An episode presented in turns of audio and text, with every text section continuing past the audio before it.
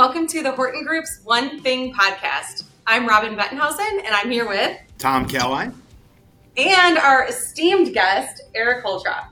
So, Eric, I don't know if you know this about me, but when I was in, I think it was sixth grade, and I was going to a small private school, I had the opportunity to meet Ruth Ozinga. Mm. She actually was a leader for me and probably seven or eight other girls in the school and completely sort of changed and shaped my life in her advice that she gave us and helped me grow personally and also spiritually. So that makes me even more excited about today getting to learn a little bit more about the Ozinga Foundation and how you're really honoring the legacy of Ruth and Marty and others.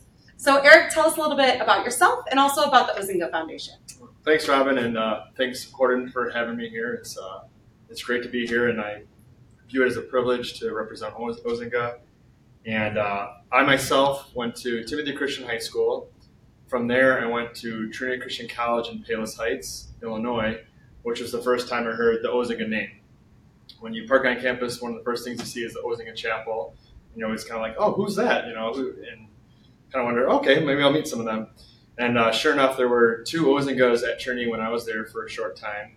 And uh, the, the backstory there is their grandfather, the current owner's grandfather's was on the original board of trustees to help start the school. They thought it would be um, very needed and valued to have a Christian college in the southwest suburbs of Chicago. So they were um, involved with the college from the very beginning to when I went there, and they're still involved now. That's awesome. And then, uh, so, more about myself? Yeah. So, yeah, so uh, I'm the uh, current director, first non family member to manage the Ozinga Foundation. And uh, Ozinga itself, we're right down the road in Mokena, close by Horton here, and uh, we're close to 2,500 employees. Uh, the main core business is ready mix concrete. If you're on the road and you see red and white trucks, that's us, the red and white ready mixers. And uh, yeah, very happy to be here. Awesome. So, Eric, the Ozinga Foundation's been around for is it almost 30 years now? Yeah, correct. So uh, the Ozinga company, we'll call it, or the empire, if you will, uh, was uh, it's 95 years young. We just, just celebrated our 95th anniversary uh, last Saturday evening. We had a picnic, so all the coworkers and their families got to go out and just socialize and spend time with one another. It was, it was a very fun day. Uh, just centered um, celebrating just the history of the company and then going forward. Um, it is a fifth generation family business. So the current owners are generation four, and there are six brothers and a cousin and in 2012, their their parents are uh, handed over the company from the third to the fourth generation. And the vision is to do the same thing from to go to the fourth generation to fifth generation business. So this past summer, there were uh, fifth generation family mm-hmm. members interning at the company. Uh, so the company is 95 years young, and the Ozinga Foundation was founded in 1995. Um, the primary reason there was uh, as the company grew, assets grew. Uh, foundations give you the flexibility to make some larger gifts as well as transfer funds and let them sit and accrue or earn interest uh, versus just always donating from the business account. Mm-hmm. And so in 1995, the owners had a strategy let's actually create a, a foundation, a family foundation. And it's been, uh, been used since then. Very cool. So you have a portal that people can go and request to be considered. Tell us a little bit about that. Yeah, thanks, Robin. Um, so the way that we're structured is uh, there isn't an uh, ozingafoundation.com page. We flow everything through the business, um, and most of our uh, donations are actually made from the business account. Very few gifts are made from the actual foundation. The foundation has almost become more of a an asset holding entity. Um, one of the reasons being is the family tends to be somewhat private in uh, donations, so we like to do things anonymously. And when you donate through a foundation, everything can be seen online. You just search Ozinga Foundation 990 and you look up our giving history. So, as a strategy, what we've done is we make very, very few donations from the actual foundation, and most of our gifts come from uh, we call like a donation account of the Ozinga business. Uh, so if you go to, uh, and I'm sure I'll get flooded with requests, it's a good thing, uh, www.ozinga.com backslash giving. Uh, it's a web portal we created, which I love. the website itself just holds me accountable and lets the board see how many requests come in and just tracks how long it took to respond. And then it also enables me, because I can be forgetful, where was I at in the process? Did I did we receive the request and then I reached out and I scheduled a Zoom call, or I'm maybe going out there in person, or is it some request where they're asking for the same amount as last year? We can just approve and fund it but it enables us to hold me accountable, but then also helps me to see where things are in the process. So sure. as things progress, I update the status and track it that way. Because it's not as easy as just pushing a button. There's a lot of no. follow ups, I'm sure. I wish it was easy as putting yeah. a button, but it's not. So, Eric, I am lucky to know you and your family really well, and I know your heart for giving, and I see the generosity that your family has. So, what's the most rewarding part, just given that you personally love to give of working for the Ozinga Foundation? Yeah, so what what I really view kind of as a blessing is I found a vocational call that I do something that I'm very passionate about for a va- for a family that represents my values. So when right. when um, last February, so February of 2022, uh, Ken Cook, who is a close friend of both of ours, he reached out to me and let me know that a job was going to be opening up at Ozinga to look for someone to be the foundation director. I was like, oh, that sounds like a really cool job. At the time, I was doing banking with a primary focus of nonprofit banking and cash management. And I was like, I would just, I would love that. I did fundraising in the past, and I was like, that would be great. So when you work for a family foundation or a company on the giving side, you want to be able to represent their values and uh, I would just say represent their family really well in all aspects. Mm-hmm. And part of that is to make sure that what you would want to give to aligns what they'd want to give to. Uh, so stepping further back, the Ozinga family um, comes from a Christian Reform background, same as myself. Uh, so the, a strong component of being a Christian is wanting to give back, do better. One form mm-hmm. to do that is tithing. And uh, so the company is set up where we tithe at least 10% of pre-tax profits to uh, local nonprofit organizations. Um, and our giving is to both faith-based and non-faith-based organizations. That's amazing. Which, thank you. Which is exactly how I do my giving with my wife. So we have well, the majority of our giving will go to churches where our kids go to school, which is a Christian school. But then there's amazing organizations that help individuals with special needs or veterans causes. And so the giving of Ozinga and their heart really aligned well with mine. So it was almost like a perfect match. Uh, and I hope they think the same thing. Yeah. But yeah, so it's really when you are a foundation director, you have to think of okay, is this something that aligns with my core values? And then if it does, you just kind of have the the privilege of joyful generosity, where right. you know I'm able to uh, you know approve donation requests to just incredible organizations that I myself would not be able to do. So I feel like it's I get to give on behalf of my company, but I have a lot of self pride and joy in what we're doing also. Right, because yeah, that ten percent is ten percent of a big number. Yes, it's yeah. not a small number. Yes. That's really, really cool. Yeah, uh, and that how that came about is uh, so Marty Ozinga the fourth. He's the current CEO. Uh, I've heard him talk about in 2012 when the third generation passed the company on to the fourth generation uh, one of the things that they said was non-negotiable is the giving. So that's something that they were the third generation was doing, their grandparents are doing, their great grandparents did, is always giving back, and uh, they really feel that um, they're stewards of the business and they're stewards of the resources, and that the, the cash or the, the money that the company has isn't the Ozinga family's, it isn't their own, but it's God's. And so, one way to glorify Him and to serve the crown of His creation, our fellow man, is to be generous with that. So, when the their father took over, or so when the father handed it to the, the current seven owners, uh, they said, "All right, you boys are responsible for making money, and I'll be responsible for giving it all away." Mm. So that was like his joke that I love it. Continue to be profitable, so I can continue to give. And so as the company grows, um, where I come to play is I'm able to give more away. So it's kind of fun. Yeah. Yeah. That's great. That's great. I love that notion of non-negotiable is the giving. Like you could put that on anything. It's, it looks great and it sounds great. And there's no shortage of nonprofits that are looking for help.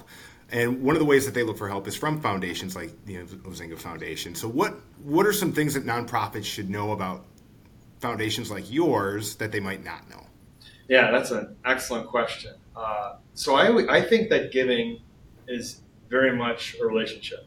So we all know that you know it's it's very difficult to get a yes if there's no connection between the organization and the donor. Mm-hmm. We could send uh, when I did fundraising, we could write the most beautifully crafted letter, right? And you could make the best case about why your organization is worthy of your funds and how we would use them uh, with wise discernment, and it's going to be a blessing to the people that would benefit.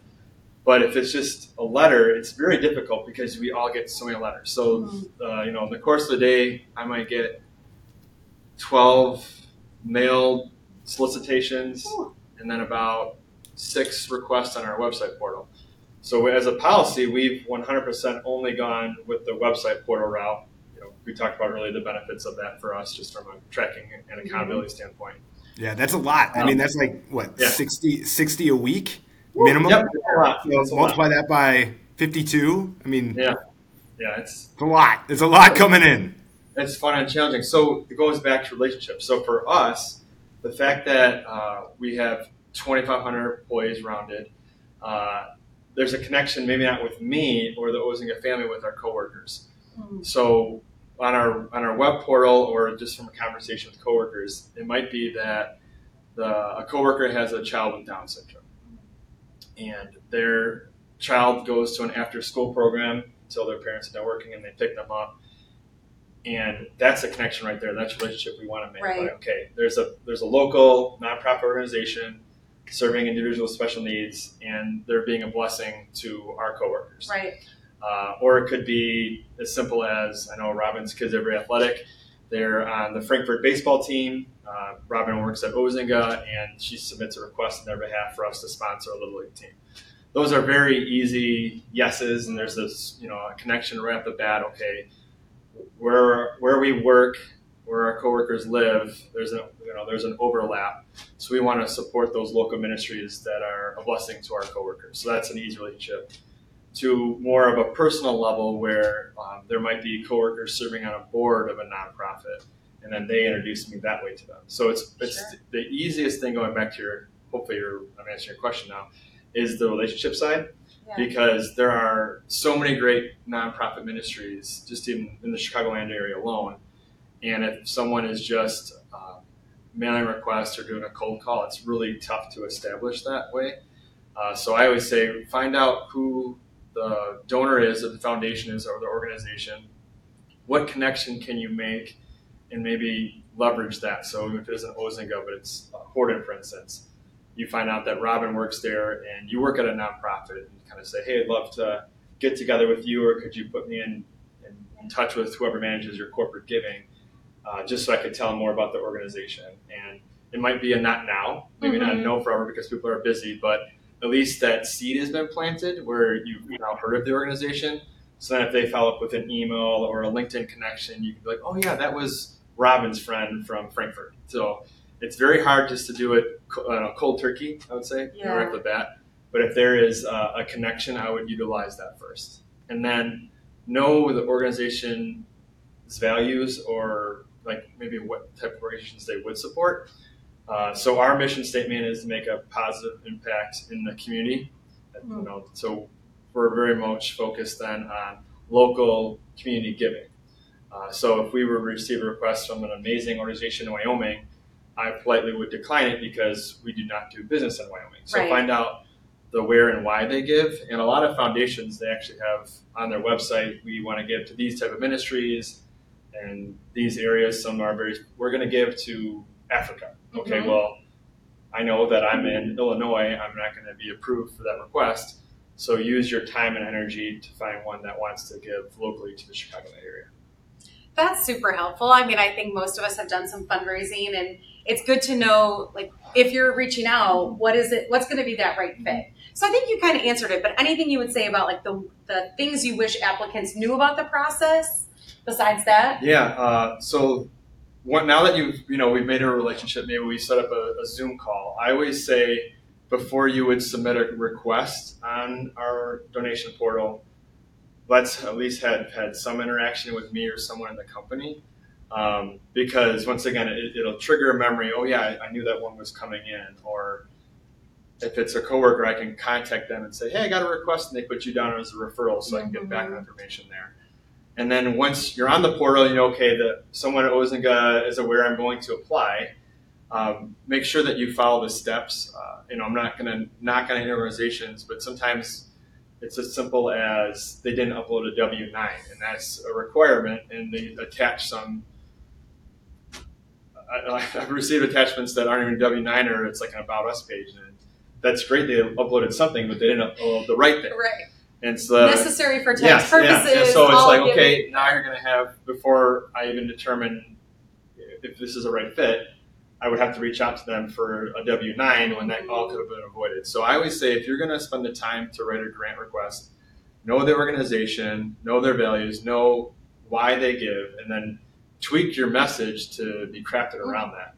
So I always say uh, the most important thing is build your case statement. It's a, I have a shout out to Barnabas and Jack Strawn. He he really preaches that. So when when you make your ask, uh, really sell it. Sell sell your why and the benefits. So there's a real clear and concise understanding of what the donation request is for and how it would benefit the organization or how maybe the funds would be used. Um, so that it makes it easy for me or someone else in my role to understand, okay, this is where they operate, this is their purpose, this is what their funds are for, and then this is kind of their response time. Mm-hmm. So I always we have in our uh, request portal when would you when's your deadline or would you, when would you like an answer by, so I kind of know okay this is quick or it's six months down the road this mm-hmm. event or this project takes place.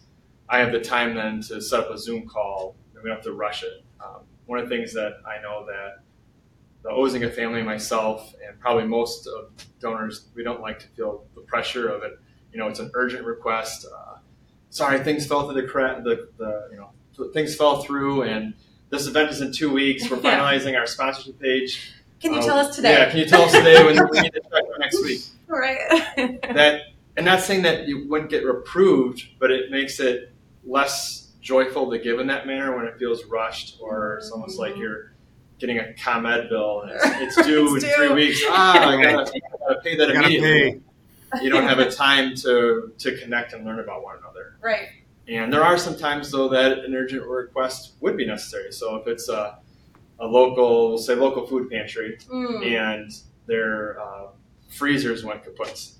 Right. Okay, well that's an urgent situation. They're going to reach out to their current donor base saying, you know, thank you for your past support. Mm-hmm. Maybe thank you you gave it a gift this year. Uh, unfortunately, it's really terrible news. Our freezers went out, and right. we're reaching out to all of our current donors could you each mm-hmm. contribute a thousand or five thousand dollars to rebuild our kitchen, rebuild our food pantry? Um, so in those situations, it's like, okay, we need to act now because right. their ministry is in crisis. If they don't get a, a working freezer or whatever mm-hmm. fits for the particular organization, they can't fulfill their duties. So we, we want to step up in those situations. Yeah. So if everyone else, you know, plays the long game when there actually is a crisis situation, it's easier for myself or other foundations to manage. So great question. Very cool.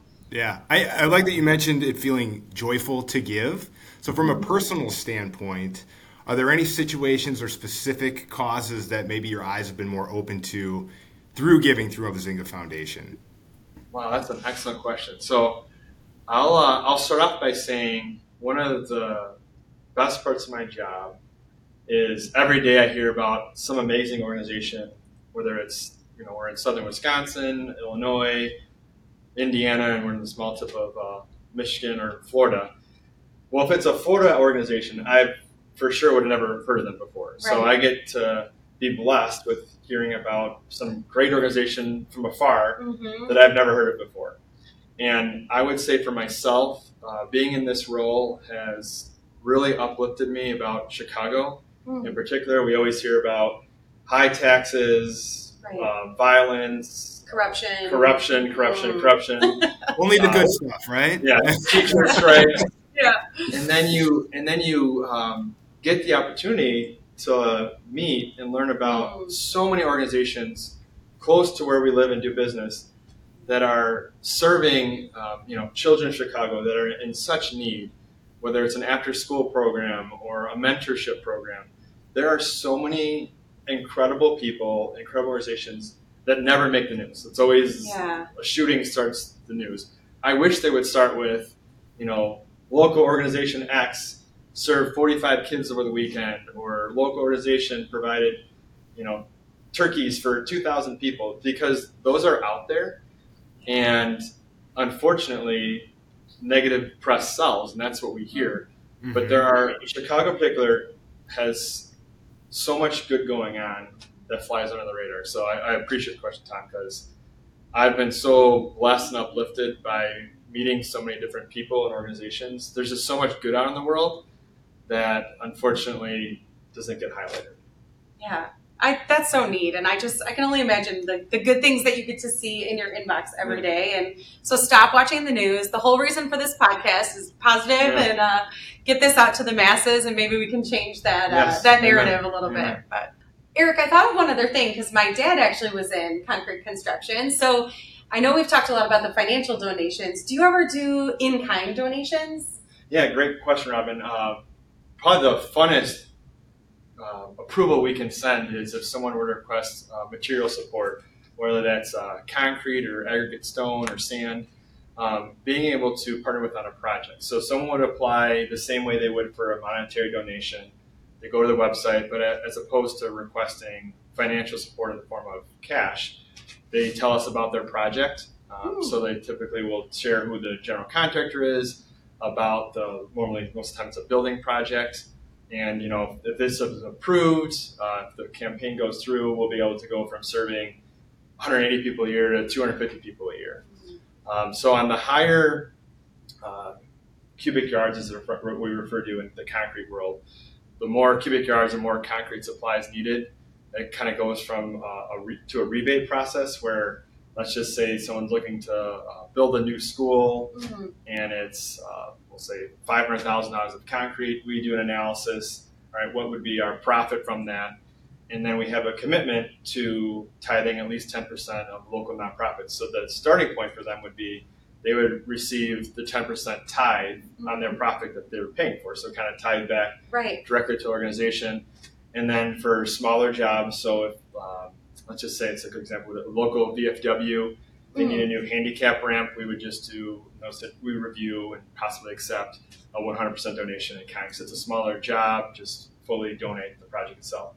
And the reason I like those the most is because sometimes we get invited out to a grand opening afterwards, Yeah. and you can actually going to go see the physical impact you made. You stand there and be like, oh, this Right. is pretty cool. Ozinga played a role in this building being put up or part of the foundation, which people typically don't see concrete, but we, we know it's Yeah. there. Yeah. That's And really uh, neat. it's fun to go and visit properties where we, we partnered on. So Mhm. thanks for It's really outside the box too, which is so cool and so different from what you know most people would think is possible. So just even knowing that that's an option where you could present that or propose that is super super cool. Well, Eric, we're so glad to have had you here. I think what's cool is that this is great to learn about the Ozinga Foundation, but also for our nonprofits that are tuning into the podcast today, just how you're going to approach foundations like yours, I think is really cool. I do believe you're going to have an influx of uh, okay. of asks in Yeah, your inbox, that's good. and I'm so excited for you to you know, hear what else is happening in the in the community. So, thank you so much. I really appreciate you being a part of it. Thanks, Robin, and thanks, Horton. It was an honor to be here, and I wish you all the best.